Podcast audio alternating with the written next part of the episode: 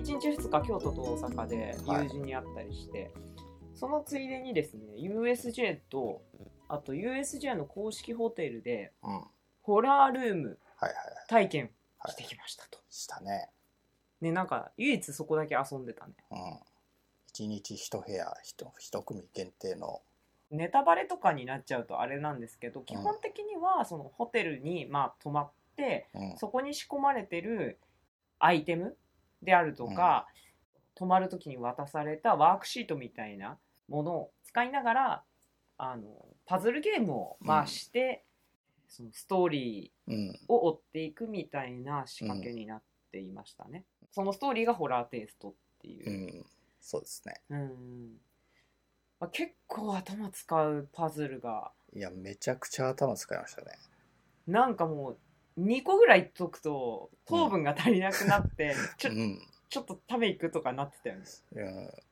ちょっとね、正直舐めてましたね。ねえうんなんか個人的にはちょっと私結構ホラーがす好きなんですよ和製ホラーとかがおおだからそのストーリう。ーうんとパズルうん。が、あのねここはちょっと残念だったんだけどほぼ関係なかったのでそうですね。私はホラーホラーホラーしてる方が嬉しかったんだけど、はいはいパズルにほぼホラーの要素がなかったので、はい。まあなんかちょっとそこは残念でしたが、まあ、はいただそのホラーの要素を含むパズルになっちゃうとなんか一般教養とか歴史とかうんなんかそういうのがどうしてもおそらく含まれてきちゃうから、うん。その必要なうん問題を特に必要うな要素として、うまあ難しいんだろうなとかいろいろなんか大人目線で考えちゃいましたけどね。うん。うんそうですね。僕もそこかな。ちょっともったいないなと思ったのは。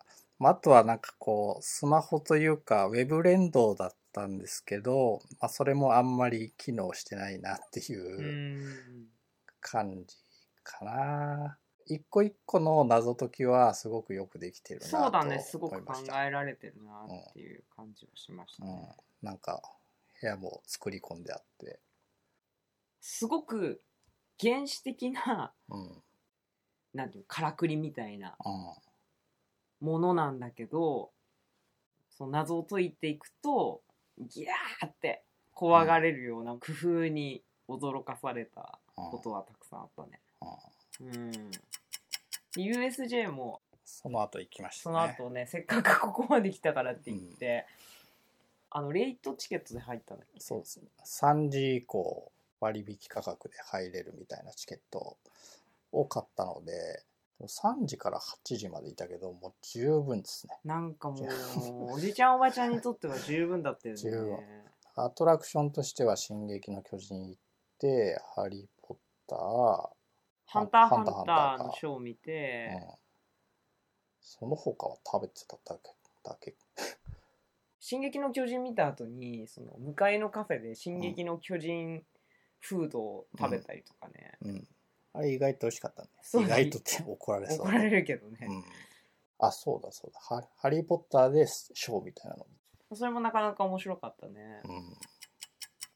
アトラクションっていうよりも、こう USJ って関東から見るとすげえ行きづ行きづらいじゃないそうですね。なんだけど関西にいるとめちゃくちゃ行きやすいっていうことにうん。気づいたことが一番の発見だったかな。うん、やはり年パス年パス計画も視野に入れて、 いろんなところで買い物するたびに「年パスユーザーですか?」って聞かれるのがすごいなって思いましたね。うん、あれすごいマーケティング能力そマーケティング効果だよね。うね、なんかえ年パスでなんかあるんですかみたういんな。聞いちゃいましたね。なんかねついついなんかお得なことがありそうな感じに思えてきてしまうもんね。うん、なんか、うん、関西に住んでるなら気合い入れていくっていうよりはなんかぶらっと週末に、そあう、なんね、か半日空いちゃったなっつ って3時夜行くみたいな。ぐらいの使い方ができるといいとなると年パスみたいやっぱ千葉の夢の国に行くのは相当気合いいるけど、な。いや USJ は別にうんうんちょ行くみたいなうん、ねそんくらいで行けるのはいい1時間ぐらいでいけるもんね。そうだね神戸でそんくらいですからね、うん大阪の人なんてもううん30分以内ぐらいでいけちゃうんじゃうない、ん、うんまたちょっとだからそうですね。